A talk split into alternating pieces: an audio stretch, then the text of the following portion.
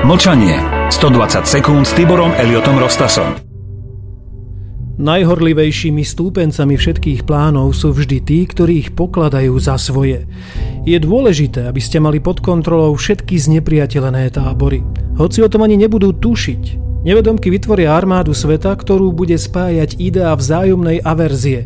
Tá sa stane modusom operandy v projekte totálnej deštrukcie spoločnosti zmietanej v kultúrnej vojne. Takto dokáže malá skupina vždy profitovať zo vzájomnej neznášanlivosti. Toto je dávny spôsob, ako si podmaniť akúkoľvek kultúru a zmocniť sa toho najlepšieho, čo má.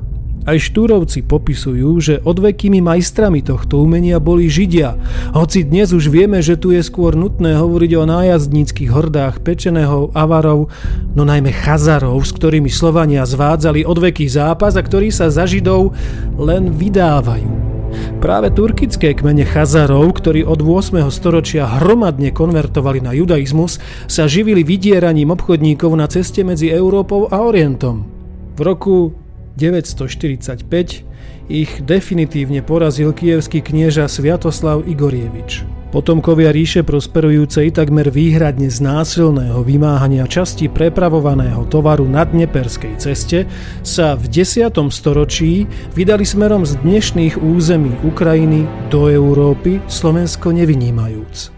Všade im neskôr vraveli Židia – a dnes ako aškenáziovskí židia tvoria viac ako 90-percentnú časť svetovej židovskej populácie. A práve o nich prinášajú svedectvá generácie štúrovcov, ale aj mnohých iných významných slovenských spisovateľov a dejateľov. Zdá sa vám to nemožné? Nie. Aj vtedy, podobne ako dnes, učenci svojej doby jasne pomenúvali súženie svojho ľudu. Mlčanie. 120 sekúnd s Tiborom Eliotom Rostasom. Túto reláciu podporuje mesačník Zem a vek.